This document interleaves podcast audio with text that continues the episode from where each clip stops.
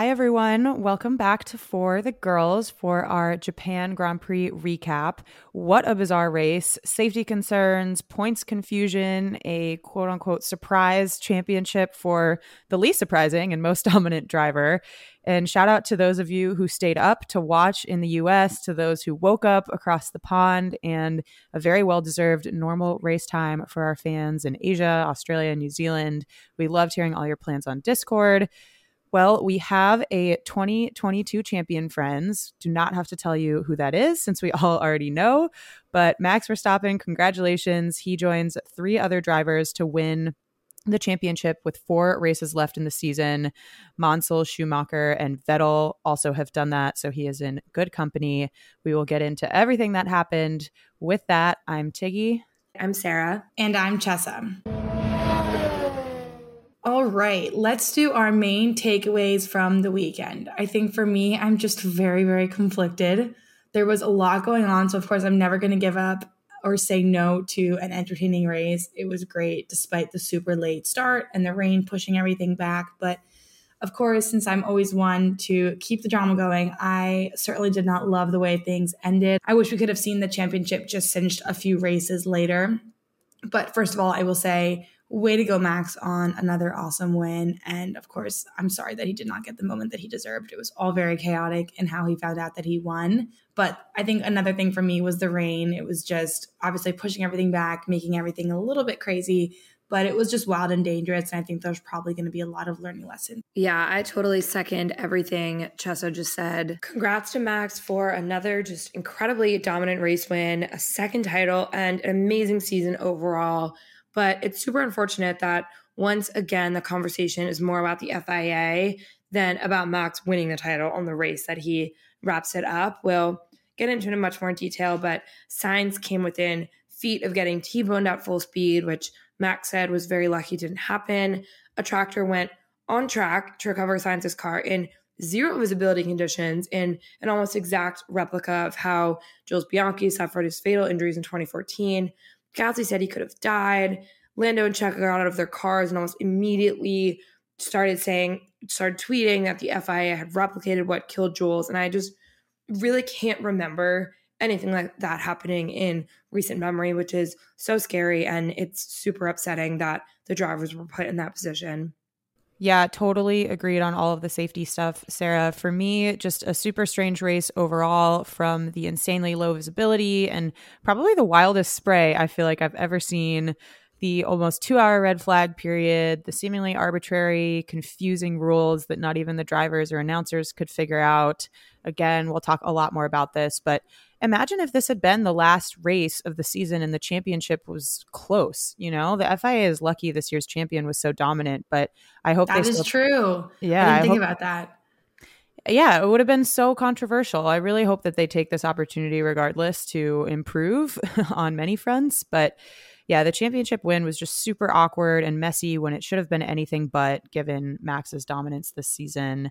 And it was also a very sad irony that it came down to Charles's mistake and not enough credit, as usual, to Checo being the one to make it happen that day with the pressure he put on Charles. So all in all, a little awkward, a little messy, and by a little, I mean a lot, but some bright spots in an otherwise chaotic situation were the incredible Vettel and Alonso, and then Ocon and Hamilton battles, and both of the formers' performances overall. Vettel and Ocon just put on stunning performances, and also, how the Alpine McLaren battle is the gift that keeps on giving. I am enjoying seeing them trade the baton back and forth. That's very true. I think that's the only thing that's going to keep me going now for the rest yeah. of the season. so, how are our hot takes held up? I had said Max win the title, which did happen. I also said Danny Ric high up in the points, which less happened. and I think I also said Mick high up in the points. So help. For me, while Max won the title, I'll give myself a bit of credit here given the arbitrariness of the rules and the confusion. No one thought he would have enough points to do so, and he did not get fastest lap. Shout out to Zhou. he crossed the line thinking the fight was going to Austin. So I'll give myself maybe like a teensy, teensy bit of partial credit, but he did end up winning. So that is a strike for me. And strike two was manifesting Yuki in the points, which sadly did not happen for his home race. Yeah, mine did not hold up very well either, Tiggy. Um, I had Max not winning. Obviously, Max won, but I will say the arbitrariness maybe does help us out a little bit. All right, MVP. For me, my MVP is actually going to be Charles. He defended such so well all the way up until the end. Obviously, Checo put so much pressure on him and he made that mistake. But I think however many laps he ended up doing, like he was there for a while defending against the defense king himself. So all the credit goes to him. I'll be a little harsher on Charles. I of course. I, no, I love Charles. I love him. I just think it was so hard out there. Checo was putting a ton of pressure on him, but like that kind of mistake eh, to like give the championship to Max that race. Obviously, Max was going to win it regardless, but I don't know. I feel like that is a mistake that top world champion quality drivers should not make, but that's okay. Max, congratulations. Charles, still a great race for most of it. My MVP is Vettel. I think what a legend. He did get driver of the day, so at least he got some credit. Uh, despite everyone talking about the championship. But after spinning out on lap one and climbing back up to fight some incredible midfield battles and the absolute nail biting race to the finish line with Alonso, those photos that Rebel Pineapple sent in our Discord are just chef's kiss. But overall, amazing performance from Vettel, and so happy that he did well in Japan, which he loves. I'm gonna go with MVP to the cool down room footage. It's just so funny. Please watch this. Max and Checo joke about not knowing if he's champion. Then a handler claims he's champion, and he goes, "But I'm not. Are you sure?" And then the person goes, "Yeah, you are," and leads him to the now infamous red armchair in front of a 2022 World Champion sign. It was just so awkward. Oh my gosh, so funny. Great content. Yeah, Sarah, I think I might actually have to give LVP to the cooldown room footage because the entire awkwardness surrounding the championship win is just almost too much. And that red plush chair with the white fur blanket was super awkward. And Max went in there and literally said, quote, I feel a bit lonely and walked back into the cool down room, which I just feel like is incredibly emblematic of the entire season. So I'm going to give that footage, while it was very entertaining, I, f- I feel like that's my LVP just in, the whole situation surrounding it. Tiggy, that's so true. I guess the cooldown footage can be MVP or LVP dealer's choice. I have to go with the FIA. Even under safety car, having a tractor out partially on track during obviously zero visibility conditions is way too dangerous. Several drivers said they literally did not see the tractor at all, even at the reduced speeds under the safety car. So I think it was really only luck that meant this didn't turn into a much more dangerous situation. Yeah, Sarah, I'm going to have to agree with you on that. The FIA, I'm not even going to call this a blunder. Like, there's stronger words that I can use. I just think it was absolutely careless, ignorant, ridiculous. And I was actually talking to someone after the race there. Obviously, everyone's very upset, but it's it's true. Like we just decided that okay, is this just really coming down to money? Like they want to just keep moving things along as fast as they can, and like this is, I think, another thing that we've talked about. Formula One is going to have to come to a reckoning soon between like the nature of the sport, safety, quality, all these different things, and then just pure money and cash and and getting more viewers. So I'm deeply, deeply disappointed about that one. Switching gears here, um, a little bit of news. I think the race itself was the most news, but we have some updates on the driver market. So after a very long wait, I don't know what they were waiting for. We've talked about this. Alpine finally announced it has signed Gasly for 2023 on a multi year deal. So they will have two French drivers with a French constructor. So essentially the national team of France at this point. yes. And it is known that Ocon and Gasly have in the past not gotten along, but hopefully it is all water under the bridge, which I think they both have said. And that picture Ocon posted of the two of them as little kids was one of the cutest things I've ever seen. It really made my heart warm. So I'm excited to see them race side by side. I think they're both super talented, and Alpine seems to pretty much know what they're doing at this point, hopefully, with the car and everything. So I have high hopes for next season. Yeah. I think it might be Gasly's time to break through. Yeah. But of course, shortly after Alpine made their announcement, AlphaTauri announced that they had signed Nyck de Vries.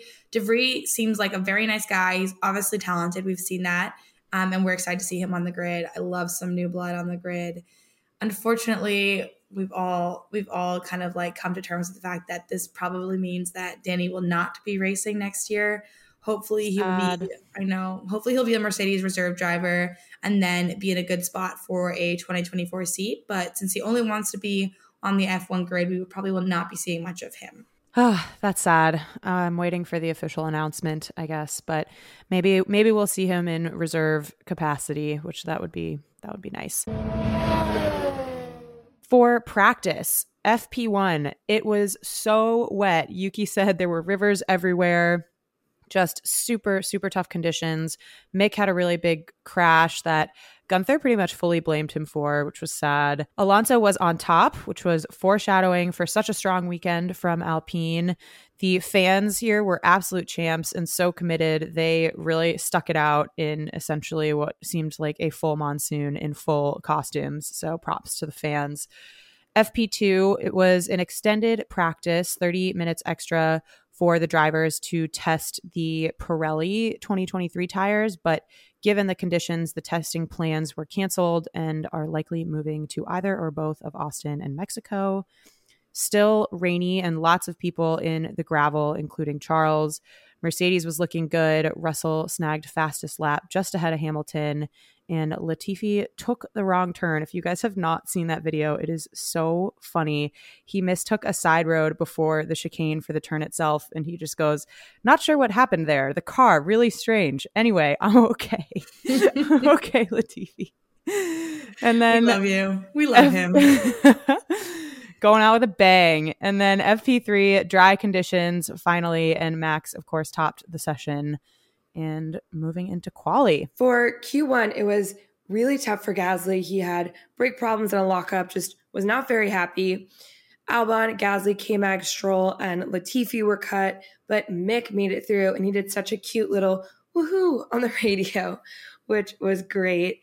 For Q2, Yuki then also had brake problems and was out at his home race. Danny, Rick, Bottas, Zhou, and Schumacher were out. Danny had a lockup and it was only three milliseconds wow. out of Q3. So he sad. was so upset on the radio. But Vettel made it into Q3. So Woo-hoo. on the bright side, so he has made Q3 every single time he's raced at this track, which is amazing. Then for Q3, kind of the main highlight was Max ended up getting a reprimand for an incident with Lando on both of their outlaps. Max was going pretty slowly and Lando was trying to pass him. And then Max made a bit of a mistake and swerved. So Lando had to avoid and go on the grass. And at first, they seemed to have a bit of a tiff, which is trouble in paradise because they are quite close. And we're kind of accusing each other of being at fault and being intentional. But then Max said Lando was a very good friend, and they both seemed to agree it was an accident. So all seems okay now. And in the end, the margins were very tight. Max got pole, but Charles was only one one hundredth off, and Carlos was only six one hundredths off Max. And then we had Checo in P4, Ocon in P5, which is amazing. He was super excited and then Hamilton, Alonso, Russell, Vettel, and Norris. Oh, Ocon, that was start of a great weekend for him. Love to see that. Alpine all the way, baby. I'm just like switching to an Alpine stand account on my end. So get ready for the rest of the season. I have nothing. I have nothing left to lose. so let's talk about the race. We are going to do it a little bit differently this week and go chronologically, just based on the level of chaos and dysfunction that was the weekend. So first of all, the attempted start heavy rain was, predict, predicted on the radar. The conditions were really bad. And the formula on the formation lap, everyone started on inters. Quick note before we get into it, let's talk about inters versus full wets. So in wet conditions, team can choose teams can choose between intermediates or full heavy duty wet tires. So this begs the question, when conditions are as bad as they were at the start of the race, why didn't everyone just go out on those full wets? Inters overall are better tires. They're great in wet conditions, but at the same time, they wear out um, and they become smooth and less grooved. So then they're also workable as the track dries up. The wet tires are very slow, hard to drive on, and according to the drivers, just don't work that well in general. So as a result, the wets are very rarely used. So this is a little bit of a bigger problem of like, what's the point of having wet tires in the first place? Plus, the wet tires um, they provide a little bit more grip than the inters, but they still don't fix the problem of having the bad visibility and all of the other things that come with the super, super heavy rainy conditions. So even if everyone had gone out on wet tires, I think the race probably still would have needed to stop due to just how bad the visibility and the conditions were. But basically, that's how the attempted start happened. Everyone went out on the formation lap on inters. So that first lap, it got dicey real quick. Several drivers later said that the conditions got much worse from the formation laps to the first few laps of the race. Max seemed to have some wheel spin, didn't get off the line very well, and Charles was pulling ahead of Max going into turn one. Uh, Charles had a, a, quicker reaction time on that start, but then Max zoomed around the outside, which was a really hard move to pull off in these conditions it was immediately obvious from the onboards that the spray from cars in front was so bad that drivers could barely see the car in front of them, if at all. I don't think I've ever seen spray that bad. You could not see a single thing if you were anyone behind Max. And at certain points on the track, cars could barely even see the car 10 to 15 feet in front of them. They could just see the flashing light. And visibility for the drivers is actually much much worse than the onboard cameras since drivers are directly receiving the spray and have water on their visors. So I don't know how anyone was driving. Sainz went around the hairpin at turn 11 and hit a patch of water. He aquaplaned and had a huge off, hitting the barriers hard enough that his car bounced back onto the track at a 90 degree angle and spread a ton of debris. It is just so lucky that nobody T boned him at high speed, which is how Antoine Hubert died in an F2 crash in 2019 from his onboard, you can just see cars absolutely flying by so close to his front wing. And afterwards, Carlos said there was no visibility, and that the more scary part came a bit later when I was stuck in the middle of the track and I could see cars coming, and I knew that they didn't see I was there. And you could see Gasly and a few others coming this close from taking me. If there is no visibility, you are leaving it in God's hands. Wow, that wow. is a quote. And it's so true. The safety car was deployed immediately, and there was a red flag about a lap later. In terms of other lap one incidents, Albon had mechanical problems and pulled off right after Carlos's crash. Alonso and Vettel had already made contact, and Vettel spun but was able to keep going. And Zhou also had a spin but was able to continue. So on that first lap, Albon and Sainz were the only ones who DNF'd, but we had lots of other incidents. You know what we love about our Tecovas cowboy boots? You can wear them all year round and for literally any occasion. Of course, you can wear them at the rodeo or at the ranch, but since we're in New York City, we've been getting creative I even wore mine with a polka dot dress and tights to Sarah's birthday party at a fun, trendy bar in New York City. Tecovas is Western to their core, and they believe in Western for all, handmaking their boots from the most premium leathers. And if you can't make it to a store, visit tecovas.com. That's T E C O V A S.com and point your toes west and as a special bonus for you, Tecovas is throwing in a free trucker hat or ball cap worth $30 for all online orders over 100. Just use code F1 at checkout. Again, for a limited time, just enter code F1 at checkout to add a free logo hat to your order as a one-time gift from Tecovas, only at tecovas.com. And so this leads us to the Gasly incident, which is just so scary and upsetting. The series of events was basically this. So after Sainz's crash, there was immediately a safety car, but the race wasn't red flagged yet, so everyone slowed down. And Gasly had hit a piece of barrier from Sainz's crash. That was that Rolex sign. You saw him accidentally dragging around, and it got really stuck to his front wing, so he had to pit and came out way in the back of the pack and was trying to catch up to everyone behind the safety car. And then after the hairpin at turn 11, Gasly approached where Sainz had gone off and race control had already deployed the tractor and marshal to remove Sainz's car, even though there was no visibility. As we were saying, drivers could barely even see the car in front of them. And from the onboards, you can see that Gasly just flew past the tractor. The tractor's barely, vis- barely visible at all in the onboard. And as we are saying, drivers' visibility is even worse than what we're seeing.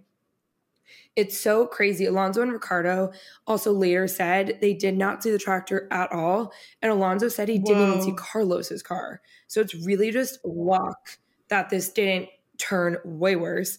So the red flag was thrown right about all of this was happening.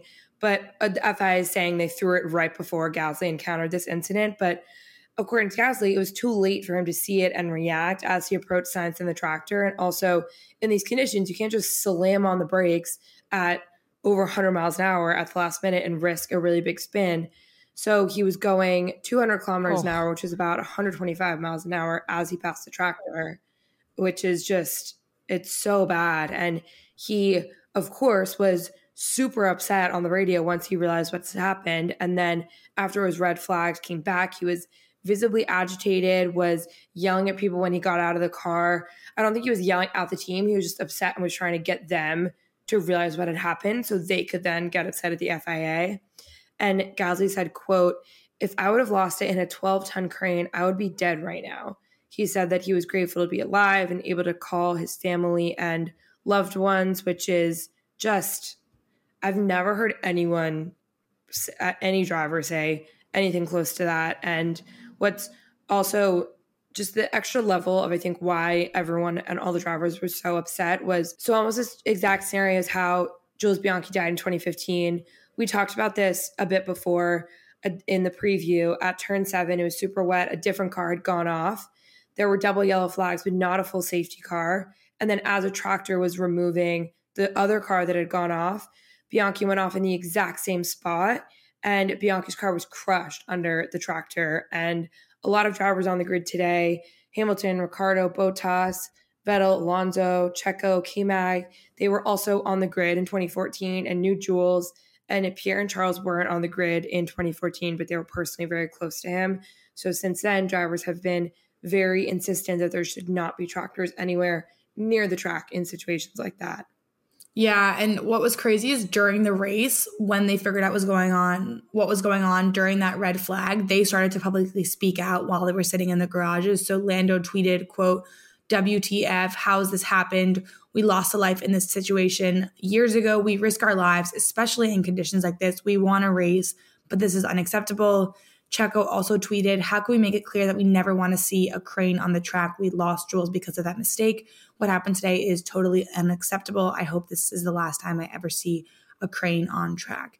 And then I think what really brought it full circle and kind of highlighted how scary this whole situation was was that Jules Bianchi's father posted on Instagram that the FIA basically had no respect for the life of the driver and no respect for Jules's memory. Meanwhile, the FIA said they would investigate the tractor situation after the race, but somehow found the time to let Pierre know he was under investigation for speeding under the red flag.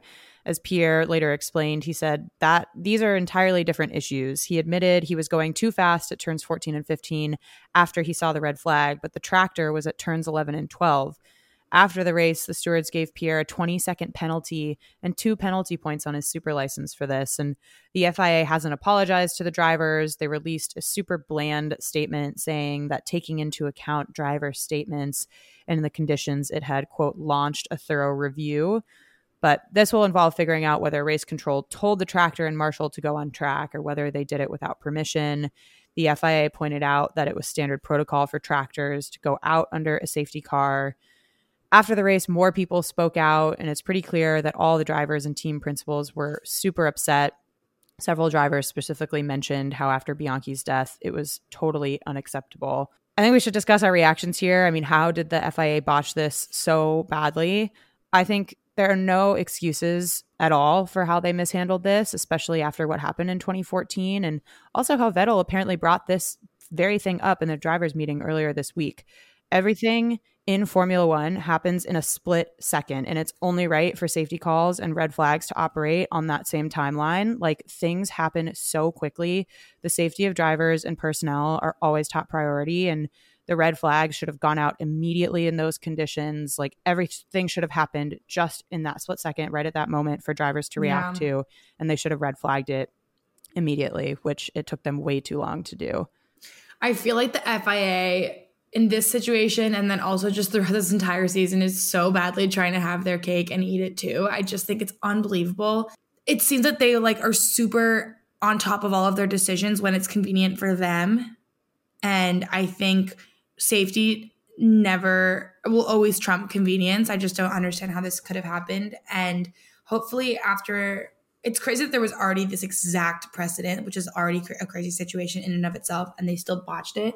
But I think hopefully after this, the FIA can start to double down on just like a simple decision tree of how things should work. Like if this, then that, because I really think that they need to go back to basics at this point.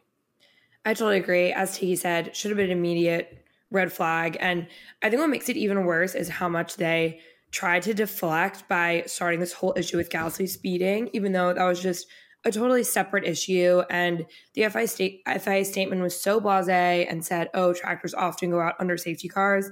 But that's just so different from putting a crane out on the track under zero visibility conditions when a driver has died in that exact scenario at this exact circuit. It's just a total disregard for driver safety. And I think the FIA really hasn't shown any empathy for the drivers, Bianchi's family, just saying, oh, we oftentimes put out a tractor during a safety car. That just totally ignores the entire situation and why people are upset in the first place. Mm-hmm. After this whole thing and the red flag, there was the restart. It was announced that there would be a restart, so all the drivers got back in their cars. But then as the re- but then the restart was suspended.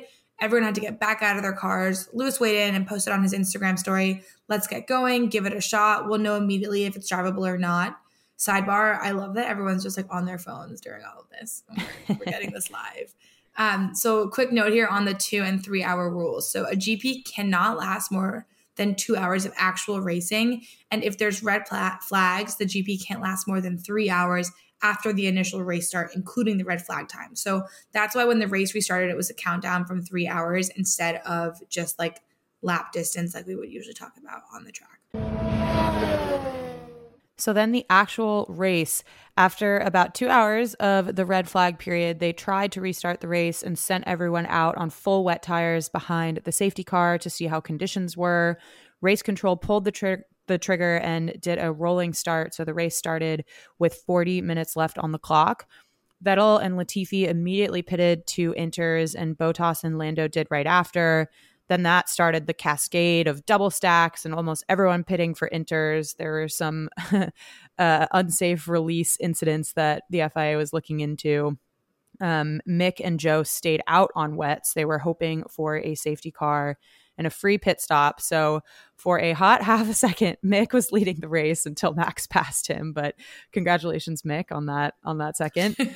Um, that gamble unfortunately did not pay off for Mick with those wet tires, and he ended up having to pit for inters. But the front of the pack was pretty uneventful with Max pulling a pretty big gap from Charles. There were some nice passes in the midfield and an amazing Ocon versus Lewis battle, as I mentioned earlier. But overall, the racing itself was not the main talking point from this weekend. I think the Ocon and Lewis battle was just showing how hard it is to pass on that track in those conditions with no DRS. Oh, like it was it was really hard to pass people. The main drama was when Checo caught up to Charles in P2 with about six minutes left in the race. Checo was driving super hard to help out Max's title hopes. He is such a champ. It was great driving from both of them. They were really pushing on the edge in such, such tough conditions. And Charles definitely had some great defending moments. On the last lap, they were incredibly close, and Leclerc cut the corner on the final chicane, literally going into the flag, the checkered flag. So he held on to P2 by doing that, but eventually that led to a five second penalty for gaining an advantage by going off track. So he was dropped down to P3, which then put Checo in P2 position and leads us to the confusion over the championship and the win. Yeah, confusion might be putting it mildly. So, yet again, the FIA and the rulebook make everything incredibly confusing. as we had discussed in the preview, Max needed to win and get fastest lap to get the title if Charles got P2, and everyone thought that hadn't happened. So, first off, Zhou got fastest lap, which, okay, amazing. And then after Spa 2021 getting rained out, the FIA changed the rules for rainouts. And if only certain percentages of a race are completed, drivers get less points. And so people thought that happened here. But there's an additional part of that rule that everyone did not realize. So Max did his post race interview and was just like, yeah, good race. Sad I couldn't win the title, but good shot in Austin. Then things got so awkward. So the interviewer was then interviewing Ches- Checo, interviewing Checo. Yeah, I wish. the interviewer was interviewing Checo, and he was like, "Wait, Max, come back. Charles got a five second penalty. You're world champion." And he was just kind of like, "Okay, um, thanks." And some of the mechanics started celebrating off to the side, but according to everyone, including Red Bull's math, based on the points for a shortened race distance, it seemed like he was still one point short. So he didn't actually believe he had won. Please watch the cool down room. It's just so funny. Max and Checo are joking, like champion, not champion, I don't know. And then someone said world champion. Max asked a handler but I'm not, or I am. And the handler said, Yes, yes, you are. And he said, Are you sure? And then that is when the horrible red chair moment happens. That horrible red chair. So it turns out that under the language of the regulations, the reduced points rule for short and distance only applies if a race is red flagged and then cannot be resumed. This is related to Article 6.5. So pre 2022, half points were awarded for any scenario between two laps being run and then 75% of the race t- distance being reached. Post Spa 2021, though, the races under 25% distance yield top five points. So 6 5 4 3 2 1, and then increase points once 25% and 50% of the race are passed. So everyone thought that the 50% provision would be in place, which is the reduced points, only 19 for the winner and 14 for second, etc. And during the post race procedure, however, this rule only applies if a race was shortened because it was stopped and could not be resumed, which is what ended up making this rule irrelevant, given this GP was restarted. So the race theoretically could have been one lap after the restart and still have warranted full points. Again, FIA needs to make things a little bit more clear, but since the FIA, uh, but since the race was resumed, full points were awarded, and Charles's demotion to P3 did mean that Max won the championship. He was interviewed again on the podium, and that's when it seemed like he realized that he'd actually won. Maybe he got a little bit of his moment, but damn, I feel really bad that he just keeps having all of this confusion when it's D Day and he's like actually won and he has no idea what's going on. Yeah, I feel horrible for him after what happened last year, too. It just, that's not what he deserved after such a dominant season. Getting into some quick notes on the teams. So, Red Bull, shout out to Checo for some incredible incredible driving as we mentioned, great P2. We hope this momentum keeps going in the North American swing. I think he has not gotten the coverage he deserves for his performance yesterday. I think without him putting that pressure on Charles, Charles would likely not have made that error and Max would not have been crowned champion that race. And also, side note, but have to give a shout out to the incredible radio moment where Checo is just sort of cruising along. And he goes to his race engineer, Are you sleeping? Oh my God. and the race engineer goes, You're just in the groove. Classic. It's very, Love very I Checo. love his vibe with his race engineer. Are you sleeping? For Mercedes, on the other hand, things were not great. George was displeased at the restart. He said he couldn't see anything and didn't want to go to inters. And then he pitted to inters and said, quote, that was the worst decision we've made. Very Lewis style, I must say. Mm-hmm. Narrator, it was the correct decision and one that literally every other car made.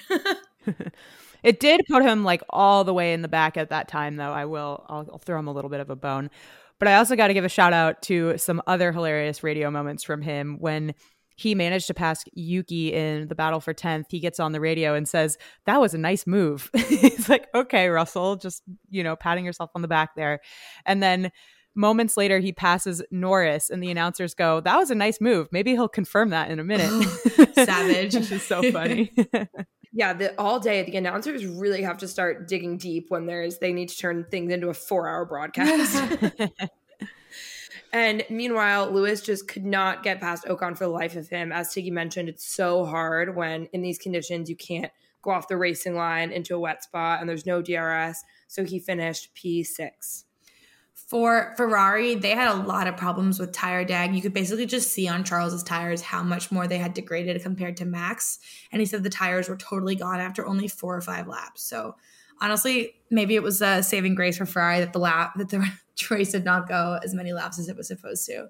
I think McLaren pretty standard race. I think the only excitement for them was Lando's daily dump of his own pictures on lando.jpg, which is his photography Instagram account, which he is popping off on right now. Living for that content. For Alpine, it was a bit lost in the chaos, but they had an amazing weekend.